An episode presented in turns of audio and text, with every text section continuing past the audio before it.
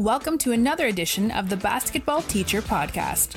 Our mission is to bring you discussions on a wide array of topics in the coaching world to grow players on and off the court. You can connect with us on YouTube, Facebook, and Twitter, and also reach us directly through email at basketballteacherpodcast at gmail.com. Now, here's your host, Coach Mike Hernandez.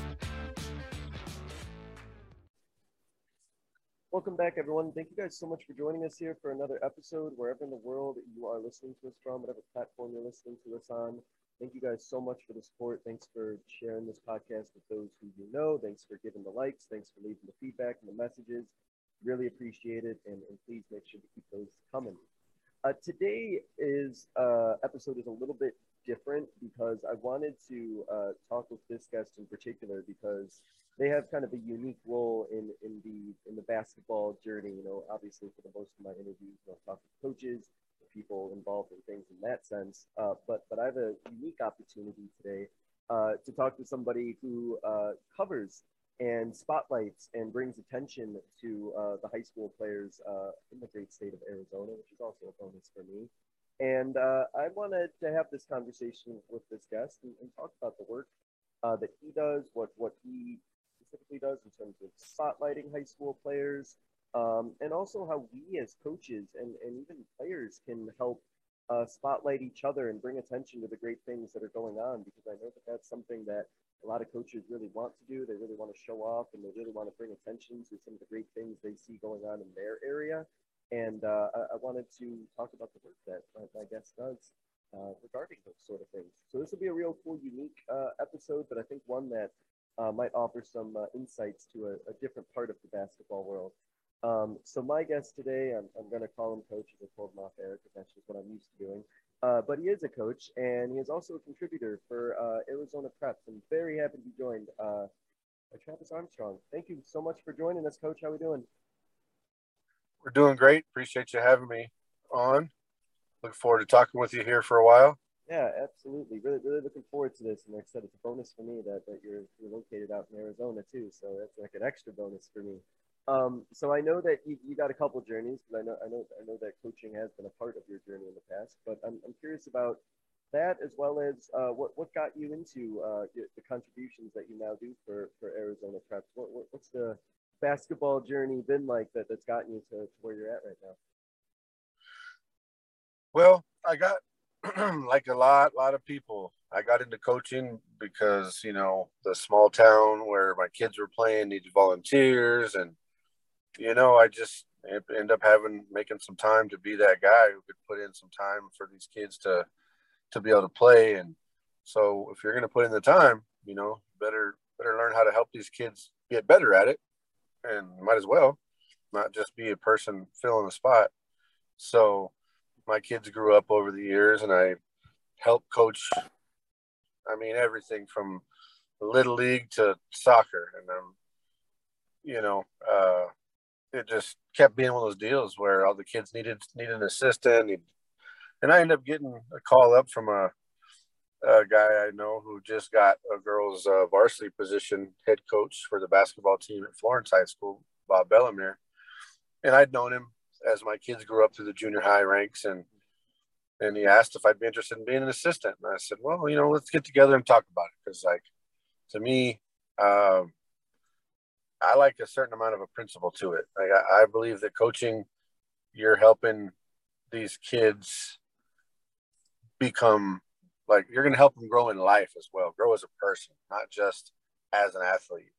And uh, I believe that a lot of times a coach has an opportunity to reach a kid on a level that parents parents sometimes could struggle with. It's just a different dynamic.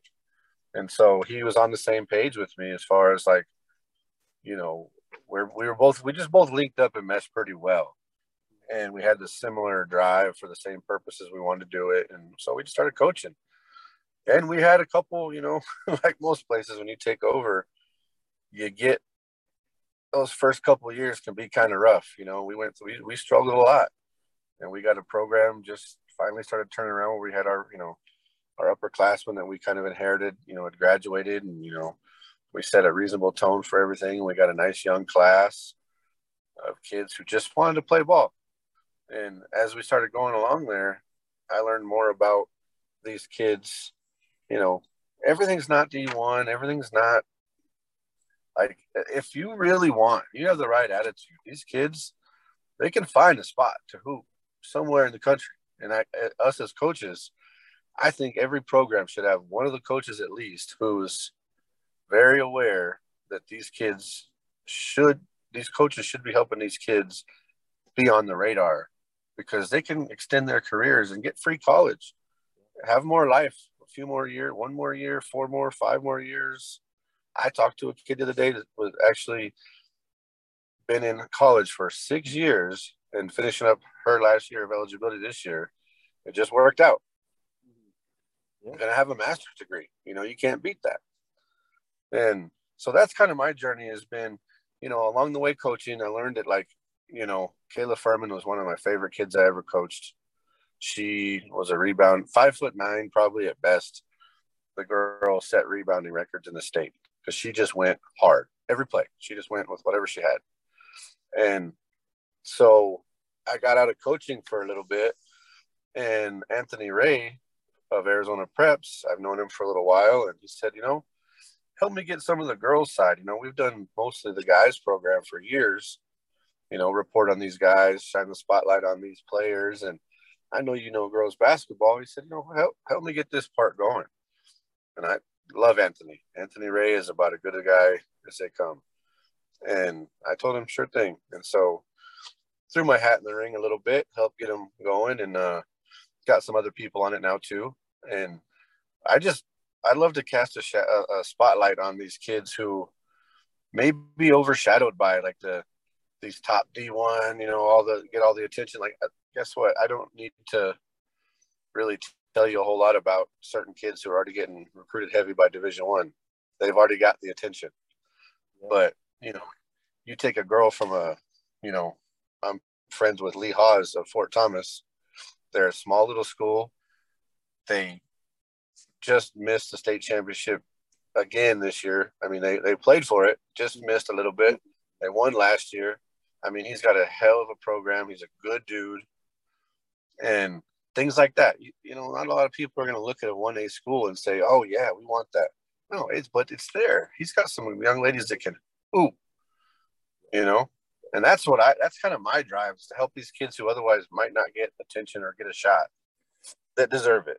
Yeah, no, I, uh, I, I think that, that that's great. And, and especially like you said, some of these smaller schools, these 1A or 2A schools where, you know, there's a lot of really good basketball going on, but you, you, you kind of have to seek it out or, or in your case have somebody bring it to to to everyone's attention about what's happening there so that that's incredibly uh, valuable and, and one of the other things I, I, was curious about was in what way has your experience um, having coached before kind of shaped the way that you kind of go about your, your work at um, Arizona Preps right now? Like, how, how do you kind of see things or kind of approach your work with the experience you've had of, of, of having coached basketball before? That's a good question. So, with our dynamic, what happened at our high school was um, our head coach, because I was a varsity assistant and I would run JV at times, and I did a lot of the skill development. Um, our head coach, Florence is a small school, he was hired to also be the softball coach. So, you know, if you you know high school sports uh, if you make the playoffs some of your kids are not going to make it to softball practice. It's that you know they run right over each other. So you know those first couple years especially you know we didn't necessarily make the playoffs much that we had a couple first round exits and so he was like a cannon shot over the softball field. And i took over our offseason program. And you know obviously we communicated very well but i carried out the physical uh, you know, our off-season stuff. And I, I, put, I mean, I would reach out to, I, I, mean, any coach I knew reasonably in the area, say, hey, coach, you know, uh, uh, you know, our program doesn't have a lot of money, but you know what? I got a van and I got kids who want to play basketball. And I would set up games for the kids to hoop. And I mean, I'm talking anywhere from Fort Thomas, which is a damn near two hour drive, to playing against Coolidge, you know, seven, eight, ten minutes away and uh, as well as some summer tournaments. And that the group I had that we had down here, we had uh, they just graduated. I mean, our tallest girl of our starting lineup was about she's probably about five six. She played five, and but that group, there was days where that group. I mean, I would drop them off from playing the seventh game that week, and they're like, "I'm like, oh, cool. I'll see you girls on Monday." You know, they're like, "We're gonna play on Saturday," you know. so it, I ran so much the off season that I would look at some of these kids who they didn't. If you didn't put in the time in the off season, that these kids are just not going to develop. Or you know, you miss one day in the gym when you're in a development phase, it takes you three to catch that day back. And I, uh, I fortunately I made the time. I had about as much time as I wanted, and anybody could stand to be in the gym with me, and we just worked. And so, having seen some, and these are kids, you know, we had these are kids who, all five of these kids had by the time they graduated, they had the option to go play college basketball. They had coaches who said, please come on out, you know, and it was mostly JUCO, some NAIA stuff, which is fine. There's nothing wrong with that level of ball at all. Especially whenever you're talking about, well, my, my twins were five foot is kind of giving them the benefit of the doubt, but they were two of the most aggressive kids. They'd play, they'd give up six to 10 inches against everybody they played against. And they after they hit sophomore year on, they never walked away, even in a lost game, they never walked away losing their battles. You know, these are kids with heart that you can't measure. And so I've seen more some of that stuff, and I said, you know, I there's kids like this all over.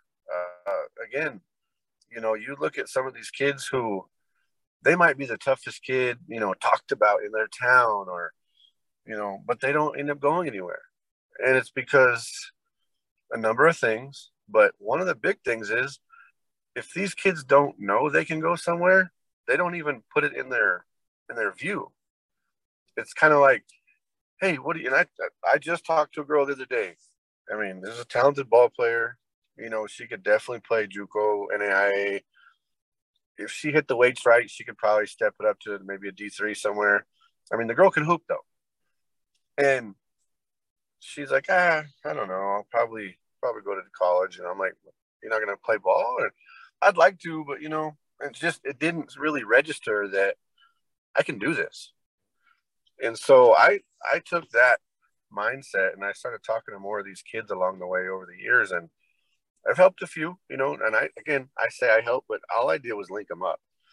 They put in the work. They do all that. All I'm doing is putting a couple people together, you know. I never got anybody to any school anywhere aside from make some phone calls. That's it. I'm a people person, but if if any of these kids didn't play ball hard enough and didn't get the attention and the respect of these coaches, then they wouldn't go anywhere. So they're they're doing work. But I just saw that so many of these kids don't even really I don't think it's being shared with them or ingrained in their in their minds that they can go play somewhere. They can do more things than just settle for going to the JUCO or going to school online. Like they can accomplish these dreams, but you got you got to first have the dream before you can really accomplish it. Yeah, and I think that you know that that's something, and, and I'm sure we'll touch on this a little bit later. You know, for us as coaches, to make sure that we sort of realize that, like, we as coaches also realize that all these opportunities and options are out there. And like you mentioned uh, before about having coaches, you know, make sure that they're they're connected with you know these, um, you know, JUCOs or those NAIA, because I think sometimes as coaches we may forget that like, oh, these players do have like this available to them as well, and we have to be the ones like we kind of talked about, like open the door for them and like let them know that this is an actual possibility for them, and not just assume that they know that that's a possibility for them. Or you know, as coaches, you know, we have to also trust our players, I think, and and recognize the ability that our players have and, and make sure that we're encouraging them and, and, and really helping them you know, find those opportunities as well. Yeah. And real quick, just to kind of circle back on uh-huh. that's the thing you'll notice if you read any of my articles with Arizona Preps is like, I don't, I'll include some stats and that's cool because I mean, obviously it is important. If I talk to coaches and I, I, I talk with different coaches every week and I mean, stats are important not for the fact that like if a coach is looking at a couple players and they're trying to figure out if they want to offer somebody, they're going to say, well, man, this such and such, I average 27 points a game and da da da. So I really want that kid. But the same token, a lot of these kids, especially at the at the levels that aren't, I mean, Division One is really, I mean, so much of it's about a cookie cutter. If you don't fit into that puzzle physically, they don't really look at you. I mean, you got to really be a beast to force your way into Division One. I. I mean, you really do. You have to be different, committed, and it's got to be something. But you know, everybody's like, well, if I need a guard, that guard needs to be between this size and this size. Yeah. Forward's got to be this and this. But everybody below Division One, it's not really so much about the eye test as much. So I always did that for our high school team too. Is I kept very accurate stats, the best of. I would keep them, and then I would go through and watch film, and I would double check mine to make sure they were as accurate as I could possibly be. For two reasons, I don't inflate stats because that doesn't help a kid.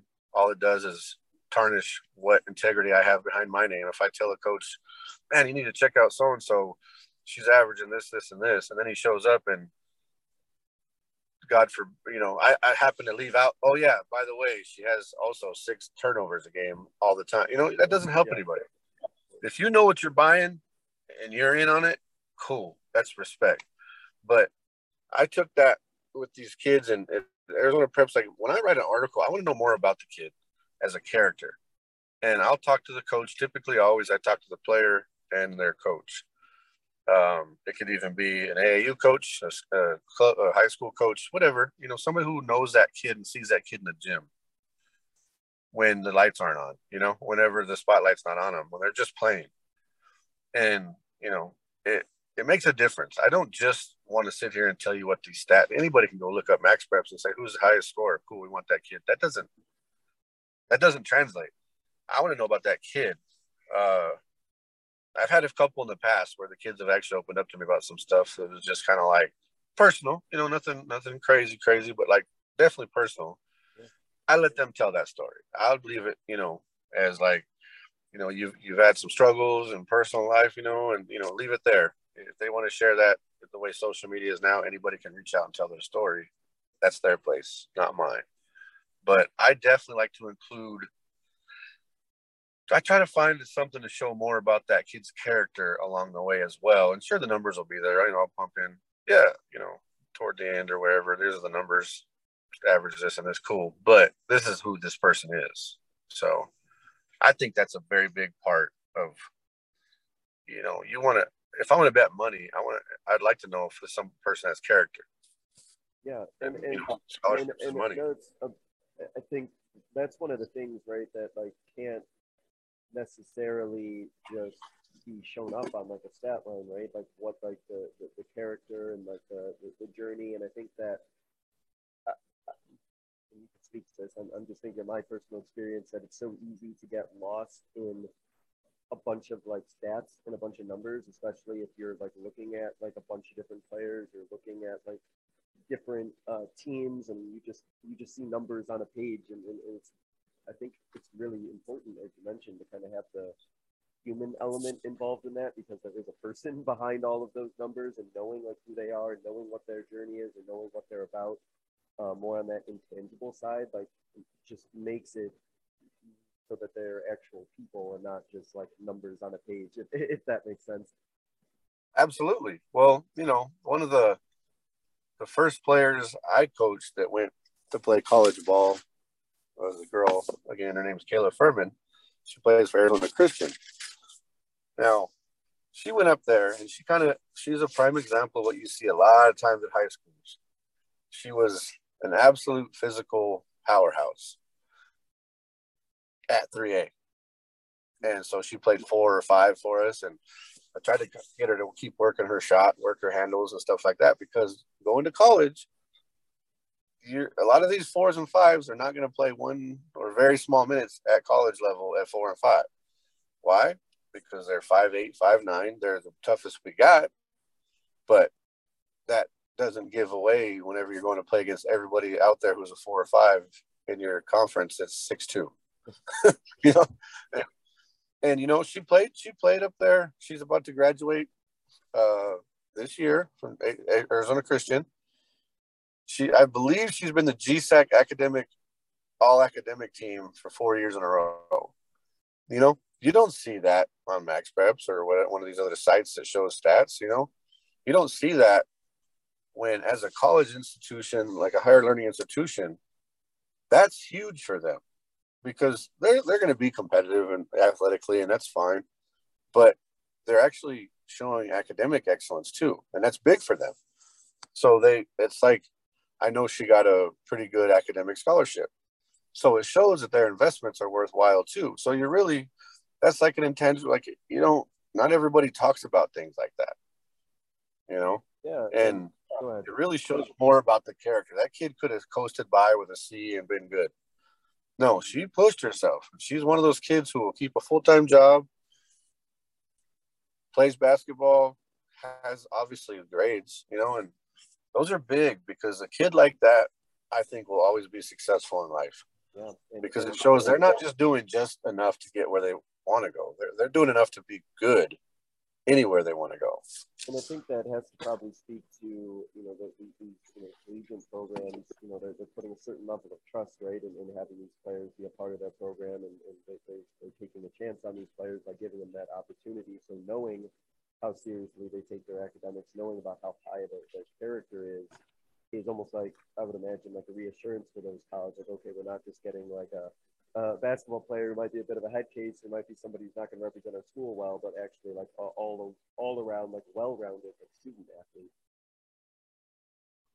It, I before I if I ever go to call a coach, uh, if I'm talking to a coach, you know, I, I won't bash a kid. I really won't. You know, I'll I'll defer from talking about him, or I'll kind of you know politely change the subject or whatever. I mean, I've had several times I've had kids that weren't necessarily bad people. You know, they're not out here doing stick ups and being crazy, but gobs of talent, but not willing to put in the work to graduate high school or keep the grades that would get you into the college that was trying to get you to play for them and things like that. And I mean, I I really hate to see it because a lot of these kids that are very top level or at least above, you know, the higher level athletes that just number of reasons, you know, they just don't really achieve what they could be doing. I hate to see it, but it, it's part of life. Unfortunately, you know, some people have a a situation that you know may not be may not be optimal. You know, two kids, one may have a great home, one may have a kind of a tough time at home. You know, one hopefully through team sports, you kind of uh you kind of build a bridge for some of these kids and you give them an outlet that they can, you know what, home life might suck and that's so unfortunate. It happens. You know, a lot of kids I've coached come from, you know, single parent homes, whatever, you know, whatever the case may be. It's not always bad, you know, as far as like doesn't make the home life bad per se. But some of these kids come from such different backgrounds, but they link up together, you know, and it helps they kind of each help each other grow as an individual i think and you know some of these rural towns you know you get different areas have different kind of um, obstacles to overcome and i like the fact that sport team sports can help so many kids and has helped so many kids just help kind of dull their lesser uh, you know, like let's say some of your negative traits, it kind of helps kind of round the edge off of those that are not yeah, so sharp. Yeah. And help you kind of rise to the top with your good characteristics, you know, and sure.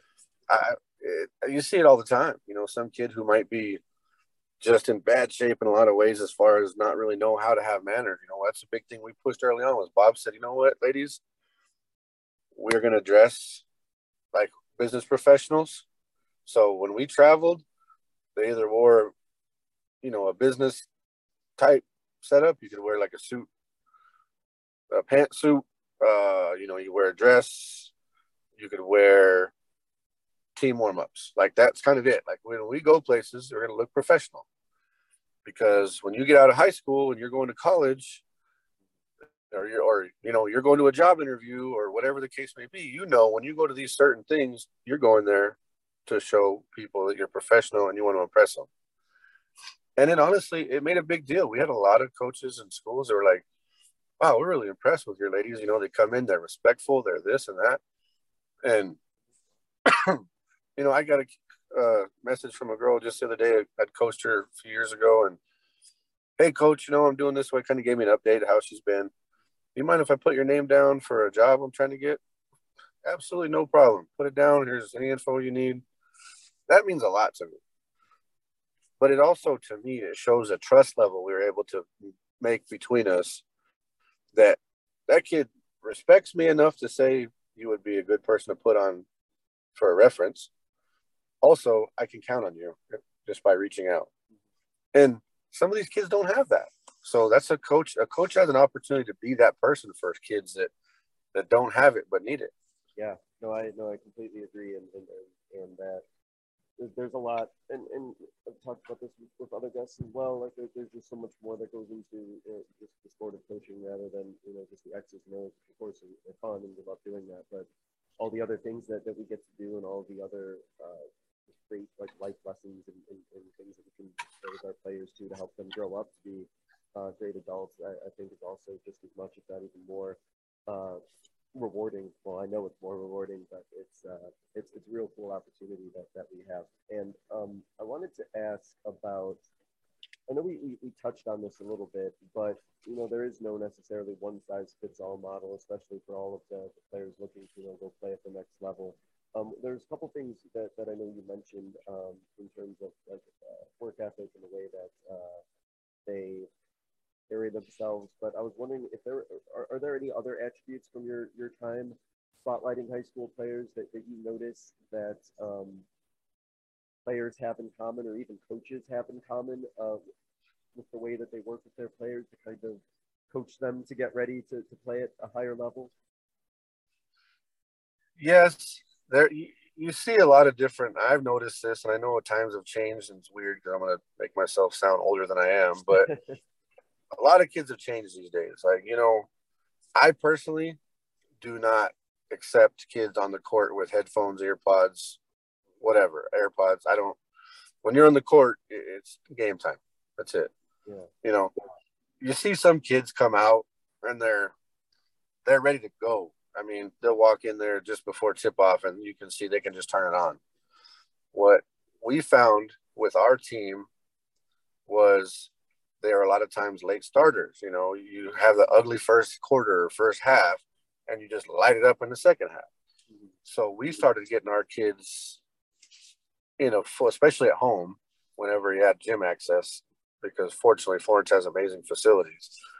But we would get them going about 30 minutes before the game, like a full game time warm up, you know, layup lines, jump shots, all that stuff. Yeah. We kind of got their bodies and their minds woke up so we about every game we played at home, we played a game and a half because we would give them about a legit 30 minutes warm up before the game. And so obviously all kids are, di- I mean, everybody's different. And some of these kids can come in and just turn it on. You know, I've seen, I just, I was just watching basketball. I watched about 15 games last weekend down at the new legacy uh, facilities. Mm-hmm. And these kids, I watch kids. I mean, literally, I watched them walk across the whole gym, sit down, lace up their shoes, kind of do a little half stretch for literally maybe two minutes, go out there and just light it up, ready to go. And then I see other kids who seriously just they're they kind of, you know, tournaments and that kind of thing. A lot of times you don't have room to really get super warm. It took them about five minutes into the game before they they were running full speed, before they were jumping, you know, bouncing and just doing everything. And I think on those on the direct right in game time aspect, there's a lot of different ways you go about it. And I mean, I've found personally for us, my personal experience hands on, and the coaches I worked with that like get them going a little early, get that head right. So like even if you get a good hot sweat going before the game, take five minutes before the game, cool back off, you know, get some drink, but like your body's ready. It's almost like being in the game and coming in for a timeout or you know a sub cool, cool, coach, I'm good, I'm ready to go, and, and you're focused, you're on. And I know some coaches, I'm a kind of a, I decided I'm a kind of a person. I'm pretty good about, I try to play devil's advocate all the time and and try to be able to see both sides of things.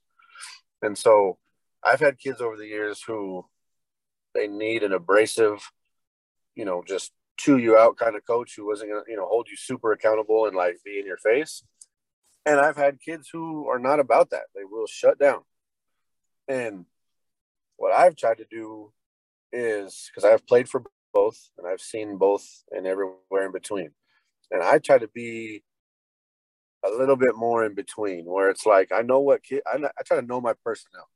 So if I got you know little Susie over here who needs that abrasive like you know almost like physically challenge you to go go do something kind of like talk that's how we treat each other. And if I got the zone over here who needs a little bit of a pat on the back, like come on, come on now, that's how I treat that kid for the most part. You know? Yeah, yeah, yeah. And, yeah, know, I know a lot of coaches who play both ways. You know, um, I, one of my favorite coaches in the world. You know, he coaches uh, the boys AAU team. my man, Coach Eric Hood. He coach, he teaches uh, coaches uh, Team RHJ, and that dude will. He's from North Philly. He doesn't sugarcoat it. He's going to tell you. He's going to. He'll be the first one to pick you up on the court, and he'll be the first one to tell you, you know, you're messing up. Yeah. and you know, it works. Sometimes other coaches who are a little too soft, they don't. Their players don't respect them. Their players don't hold them accountable. It's a shame. Yeah. Those coaches, there's coaches yeah. out there I've dealt with that they don't they don't believe in stats. They don't believe in anything. They just say, well, if you play good enough, you'll get noticed and things will happen. And I don't. I'm a. I'm not a passive person like that. Like to me, you're not helping a kid. You either are or you aren't. You know, you're all in, or else you're just a standby kind of guy or girl, or you know, it, it's one of those things where uh, you got to be engaged. I, am not when I coach a game. Uh, you don't even see me stand up all the time. I mean, I'll be talking to my players. I if I scream and yell at a kid in a game, it's a right now thing. I'm not going to sit here and scream at how to run the play during the game. We've been over it all week in the gym or the last month or whatever. I'm a lot more emotional in the practice gym than I am in the game because let that kid play. You know, I seriously, and it's I've seen so many different aspects that like I'll be I'm I'm kind of a soft spoken person normally, and you know I'm I'm bigger than a lot of people. I'm about six five, six six, about three hundred pounds, maybe three and a quarter these days, to be honest with you. but I just don't. It, it's one of those things that seriously you just knowing your people. That's my biggest thing i wish coaches would do is know your people because you it's really hard in the high school level. At college you can kind of get away with it because if you're doing recruiting you just recruit people that are going to fit with how you coach. That's fine. Sure. but in high school you got kids who you might have a kid on your team who gets screamed at every day of their life. And so screaming is nothing big to them. It doesn't get their attention yeah, you know? it's just normal normal talk at that point, right? Yeah, and you mean you I've seen it. You have some kids who when as soon as you raise their voice, they're almost flinchy. And that to me it's unfortunate as hell. And I try to figure it out, but that it's really generally not good at all. Yeah. But you know, because that usually means that somebody's getting carried away at home. But uh you know, sometimes you gotta yell. That's just how it is. You know? I mean, that's part of the game, no doubt. Right. But uh, one of one of the things um, you, you, mentioned was about you know coaches have to do uh, work on their end to you know instead you're either all in or you're all out, and they have to do work to to really make sure that they're putting their players in the best position, especially those that have the the ability, the work ethic, to drive, and, and, and can play you know past high school. And and I'm I'm curious in particular for those coaches listening who maybe work in uh, more smaller or more rural areas where you know there, there's not maybe necessarily going to be like a lot of attention like there would be maybe in like a big city. Um, what can what can those either the coaches or the players like what in general can they do specifically uh, to get their players uh, noticed and, and on uh, on some coaches radars if they're in a smaller more rural community? That's a great question um, you know, because I think there's a lot of coaches out there that they take the job because they're the PE coach or the English teacher or whoever that legitimately loves the kids and knows that these kids need a coach. And so they just step in and they do it, you know, and they may not have that experience in their background. So great question. I have found that, you know, as often as you can, get your kids to an exposure type place. Like, you know, you don't have to pay $800 to have them in some showcase. You don't have to. You can, but you don't have to. Uh, I've had kids, I've had experiences where we go down, say, to Tucson to play some summer league game. And we're going to play, you know, in Florence again is a smaller school. It's a 3A high school. I think enrollment's about 800, some change. But we go down and play like a Rincon, who's a big school. You know, I, I mean, they're, they're a big school.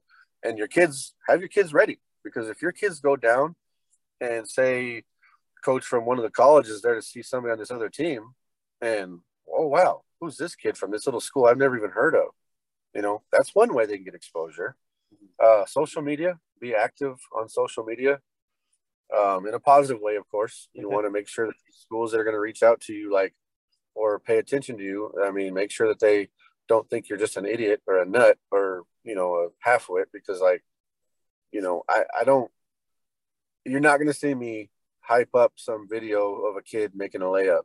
Like, I, I'm not doing it. I mean, it's a basic layup, but there is certain film packages you can put together to kind of show like look my kid's efficient in layups jumpers inside outside sees the court makes good passes like you can kind of build things that way you know a simple way would be to reach out to somebody like like me or there's a bunch of people that do it i don't take a nickel for anything i do with exception of on occasion if i help run one of our big events or something you know maybe i'll see a few dollars from it but anybody I put out any video, I don't I don't make any I don't I don't ask any money for it. I don't want it. That's not why I do it.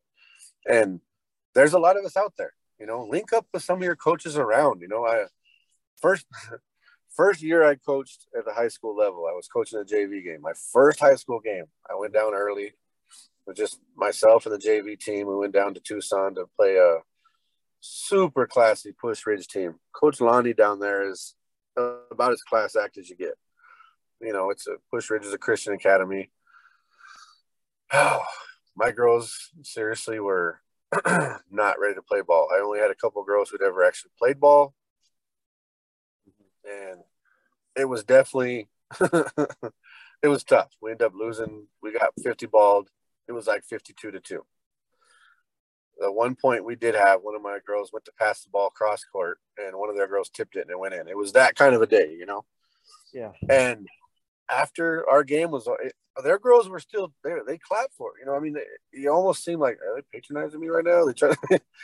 No, they were just generally good kids. You know, they were coached the right way, like sportsmanship, and not everybody's like that. Once you get in comp levels, you see different situations. But after the game, I don't I don't link my kids up to having to pray or anything like that. I let it be their choices. You know, I'm always down to participate whatever they do.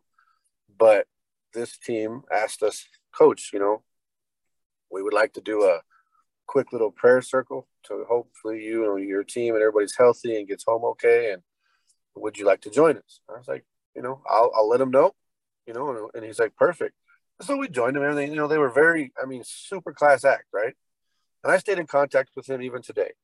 And simple things like, hey, coach, we're having some games down here.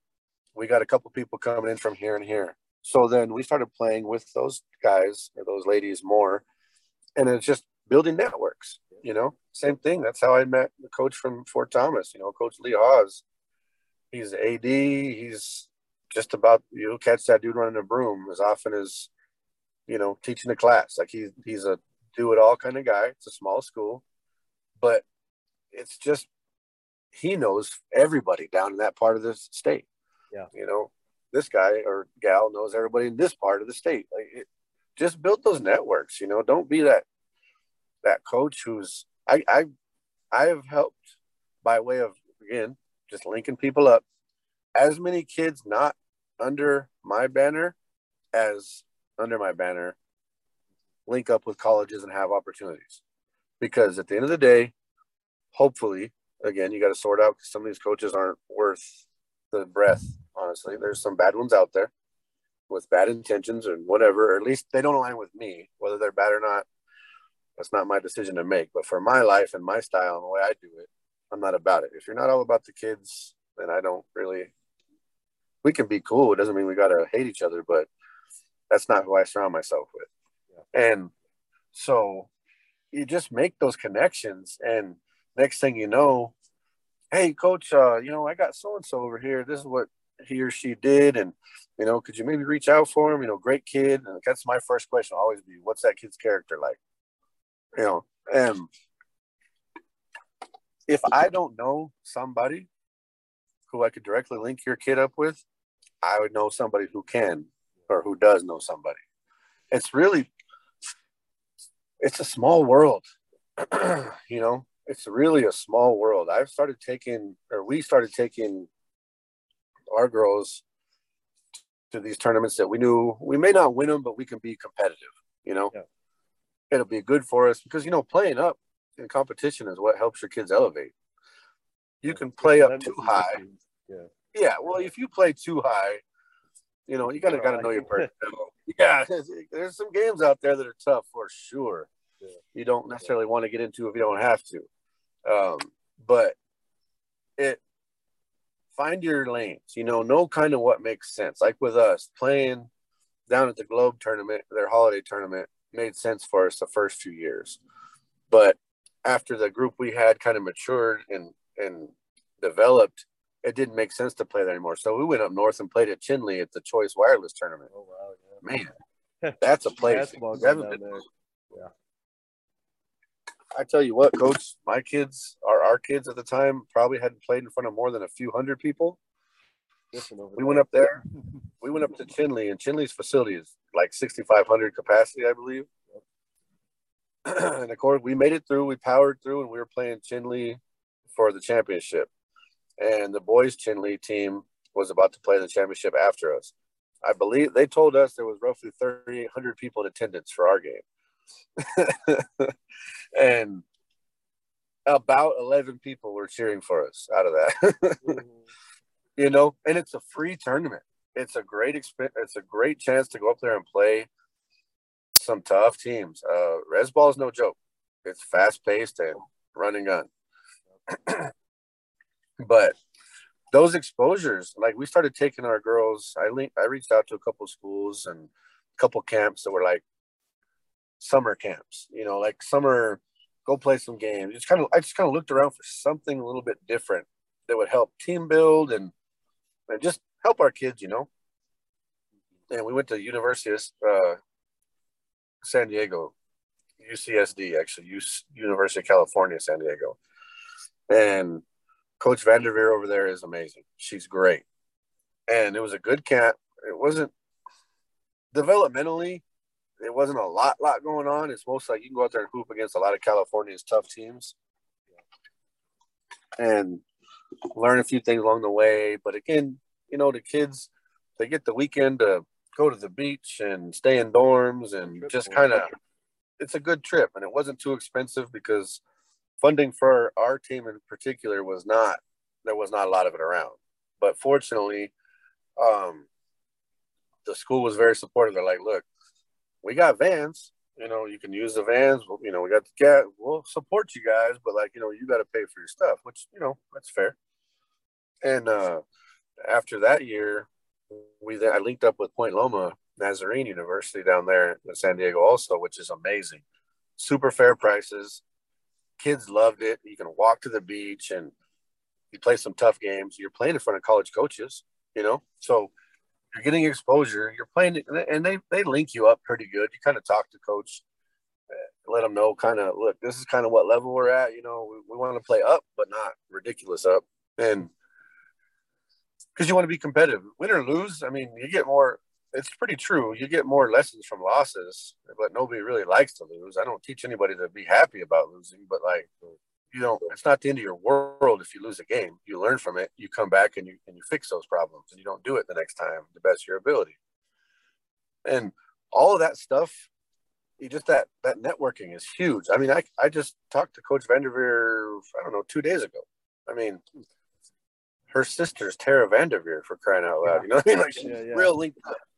You know, yeah, because it's Coach Heidi Vanderveer is at UCSD, and uh, a couple of girls I, I work with more.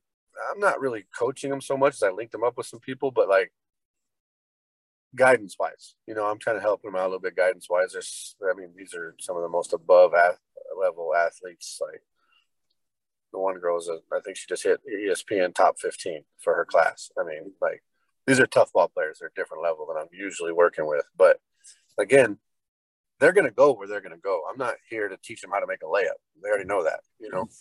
I just work with them, and I think that networking is absolutely key. It's a must.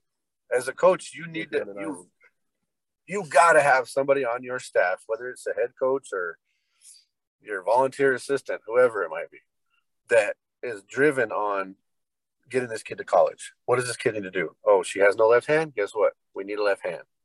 And so that networking again, I, I you know, Royce Woolridge does stuff with us sometimes. He played pro ball. He just got put in the Hall of Fame at his high school.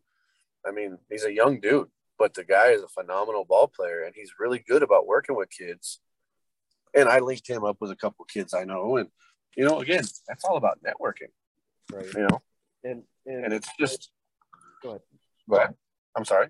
No, I, I was gonna say like there, there's I, I I've found in my experience, and there's to this too. Obviously, just being in Arizona, there's so many people who are they're, they're so willing to help and, and, and you know right away and you know this like you find like those really good coaches ones who are all about it and they'll like you said either they'll they'll help you out or you know they'll they'll, they'll get you to the right person like there really is no there's, there's no reason to feel like you're isolated or on an island there's so many helpful coaches out there and i can obviously personally speak to it here in the state of arizona and i know you can as well Absolutely. And you know, women's basketball in Arizona is really blowing up right now.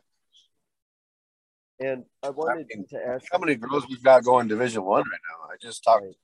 I just saw right now that you know Jenna Sai from uh, the Monsoon up there at Valley Vista that, that she just won Player of the Year. You know, and that I wanted to girl I wanted to ask you before I forgot about what do you think? Not, not just coaches in general. What do you think we can we can do to help continue to spotlight and raise awareness on on the women's side and, and give that side of basketball the attention that that it definitely deserves?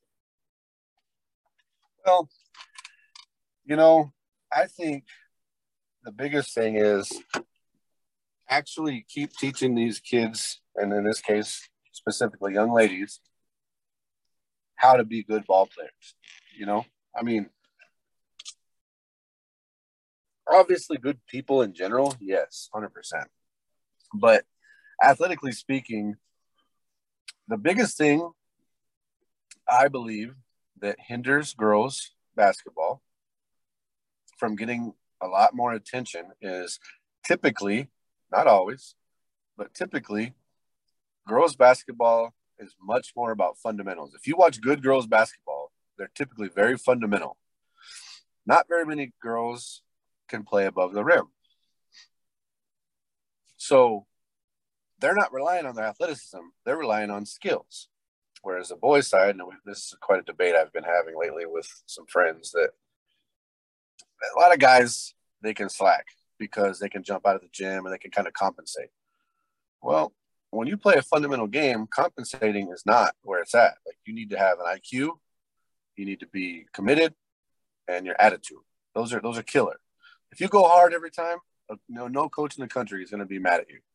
If you go hard every play, but you know you get to see some of these programs that, again, I think it's going to start with the coach, start from the top because most things do. Demand that your players are fundamental. Make a regular layup. Don't just because I can make it this way. No, no. Make a regular, make a regular layup. Make a good jump shot. Yeah. Don't settle for some two-handed jump shot that you know you can fix over a summer. You know, really put in the time to help these kids have integrity to the way they approach the game, and it'll transfer the way they approach the game of life. Like, you know, uh, it, it's huge. You know, I think that would make all the difference in the world for a lot of these ladies and how they got certain respects. You know, uh, it's how you play the game. You know, you can be you can be flashy and you can do all these things, and that's great when it works. But it looks terrible, and you get chewed out, or you go sit next to me on the bench whenever it doesn't work. You know, so Yeah, yeah, yeah. it's like I had a kid tell me this girl told me she was I think she was a freshman.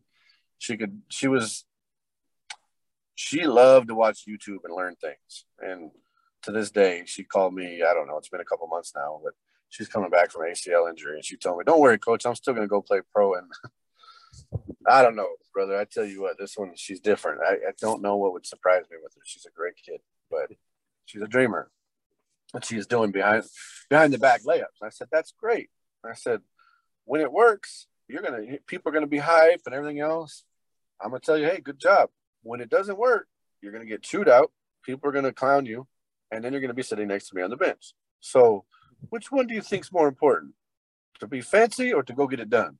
And for the most part, that kind of solved that conversation, kind of ended it. But you know, it, I feel like this also means we as coaches need to make sure that when we're spotlighting or promoting things that we see on the women's side, that we are really embracing and promoting like the really solid like fundamentals that so many of our women have, even if it doesn't necessarily seem like flashy on like Twitter or social media, but like praising and recognizing and, and really spotlighting uh, just those good fundamental skills that a lot of our girls have. I feel like seems to be really important as well.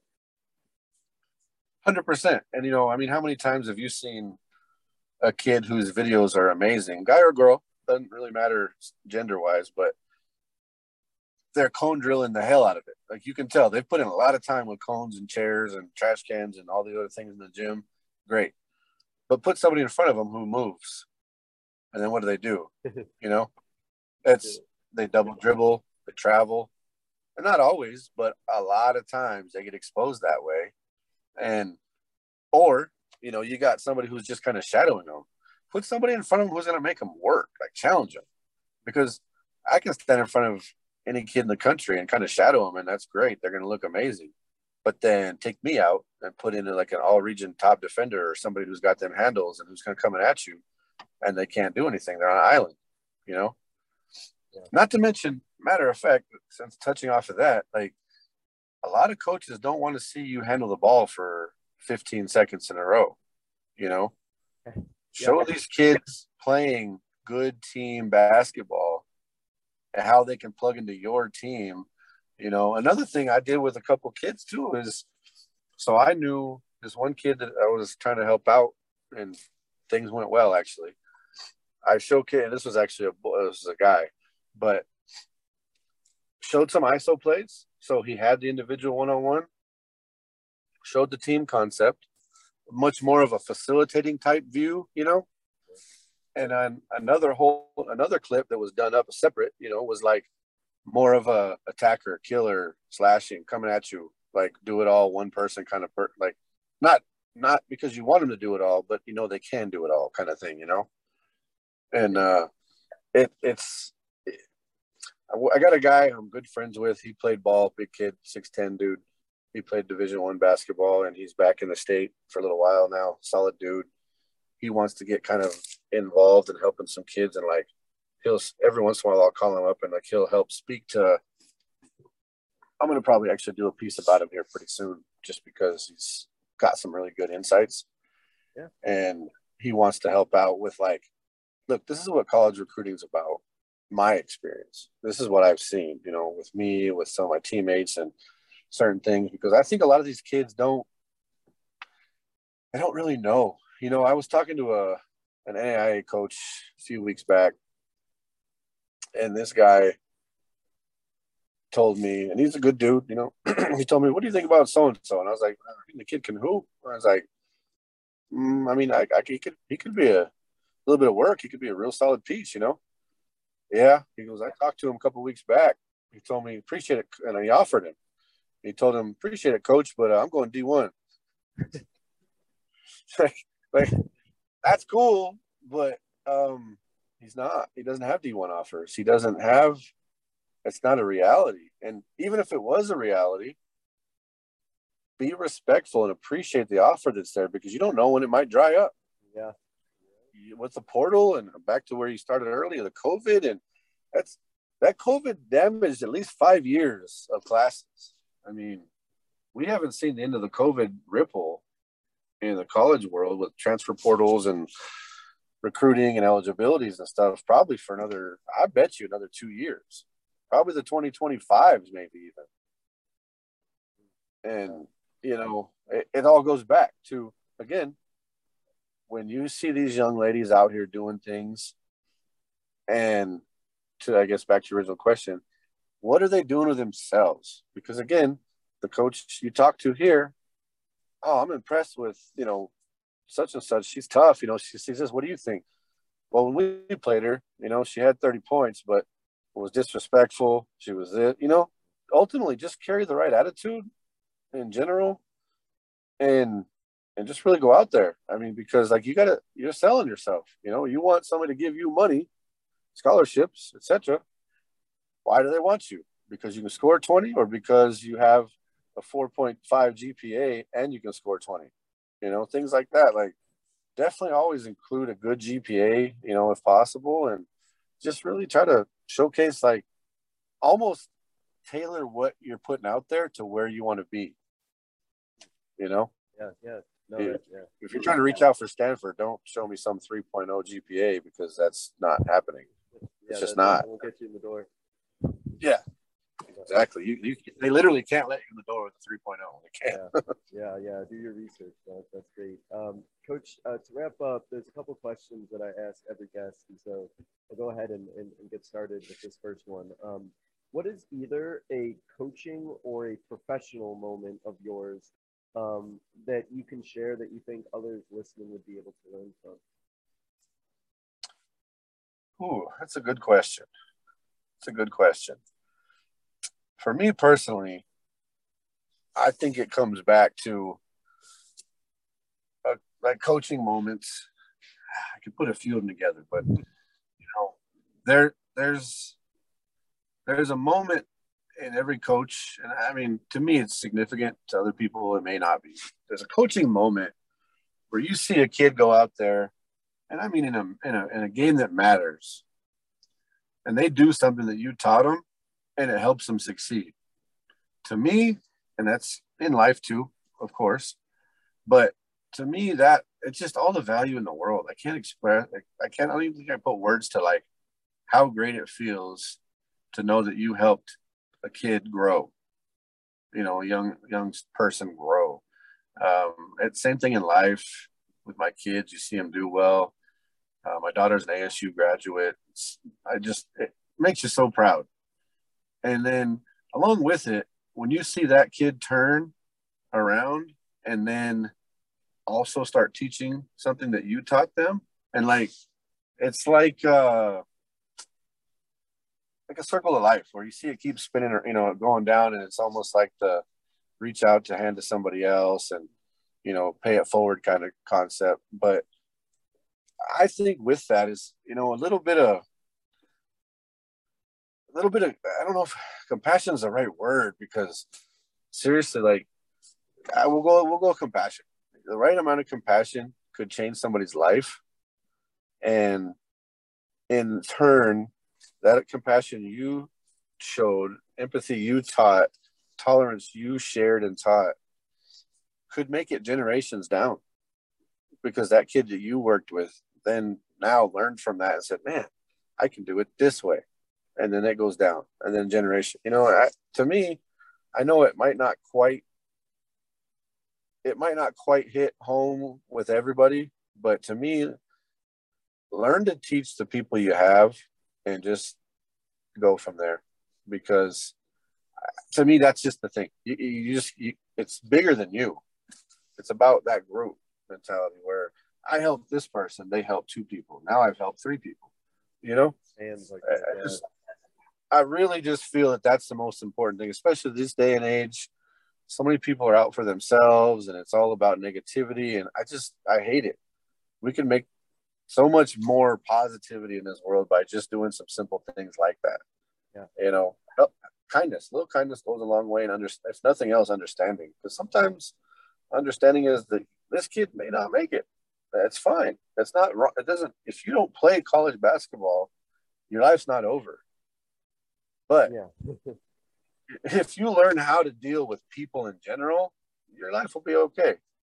It really just, and I know that's a little bit different than a lot of people would answer that question because uh, I don't know. I've been all over, all over this country, a few other countries, and done a lot of things in life. And to me, the two most rewarding things I've ever done in my life is being a father and also then be a positive influence in other kids' lives. I just there's nothing like it.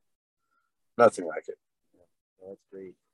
Uh, I I 100% agree with you on that. Uh, and what you just what you just shared would probably go really well for my last question. Well, it's not really a question, but I, I call it uh, the, the 60 second soapbox. But I don't I don't put I won't put a timer on you. I don't put a timer on anyone.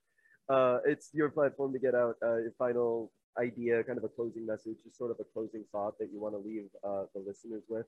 I'm gonna feel that you did such a good job with uh, your previous answer, but I'm gonna give you give you your soapbox anyway, uh, Coach. I'm gonna kind of let, let you take it from here. So uh, the floor is yours. Okay. Yeah, I can go on all day long, coach. I tell you. Uh, honestly, I, I would love to see more coaches hold these kids accountable, but along the way, teach them how to be accountable. Don't just throw them something and yell at them for failing. Give them the tools to succeed in life. If you have the tools to succeed in life and you can do things, don't don't do their homework for them. Don't get them a passing grade because you need them to play in the game on Friday teach them how to be accountable. Uh, give them the skills. If they don't have the skills, teach them the skills. Be accountable. Be a representative for these for these youngsters, and let them know you got their back. But the same way you're there to pick them up when they fall, you also got to be there to to check them whenever they're they're not on the right path. You know, uh, you got to keep pushing these kids to be better people in general and reward them when they're good people. You know hey appreciate that you know good looks talk them talk them up and be ready. If you're going to get in the game of coaching get in the game of coaching for the right reason not some stupid little stipend you get or whatever have you some cool record. Nobody cares about that. When you're dead your record doesn't mean anything. When you're gone your record doesn't matter how many people's lives you can affect there is no words or measure you can put on that and that goes both ways because you can also ruin a kid if you're not careful. But be there for them. If you're going to coach varsity sports in Arizona or anywhere in the country, the world, if you're coaching varsity sports, your job is to help get these kids to college free or reduced education and continue succeeding and learning and growing. It's not to be there and say, well, I coach you, so you do the rest. That's not how it works. You're in, you're a part of their team. It's a family concept a lot of these kids don't have anybody else preaching that to them. So do your job, take advantage of the right situations for the right reasons. Oh, That's awesome. good with me. Anybody can always reach out to me, coach. I'm on that Twitter. I got, I think my number, my email, I think everything on there. Anything I can help, I answer. Excellent, Coach. I want I want to I want to thank you for for talking about uh, not not just uh, uh, what it is that that you do uh, as a contributor uh, for Arizona Cups and all the, the great you know players and coaches you get to talk to, but also your experience uh, coaching as well, and, and just kind of your general insights you have uh, fr- from your time coaching. And, and, and there's a lot of things here I think that, that we as coaches can can take from this and, and really make sure that we're putting our players in the best position to be successful, not just while they're in our program, but hopefully set them up um, to be successful later down the line, whether that they go to college or they, they take other paths uh, that don't involve basketball. So, so thank you. Uh, safe, safe travels, I know, because you travel a lot in, in, in your work and, and you're out, out and about seeing a bunch of stuff. And uh, thanks, thank you for spending some time, Coach. Really appreciate it. Absolutely. And I appreciate you having me on. Look forward to talking to you in the future. Awesome. Thank you guys. And thank you so much for listening. This was another edition of the Basketball Teacher Podcast. And we will see you guys next time. Thank you for listening to another edition of the Basketball Teacher Podcast. Make sure to connect with us on YouTube, Facebook, and Twitter, or reach us directly through email at basketballteacherpodcast at gmail.com. Take care, be safe, and we'll see you next time.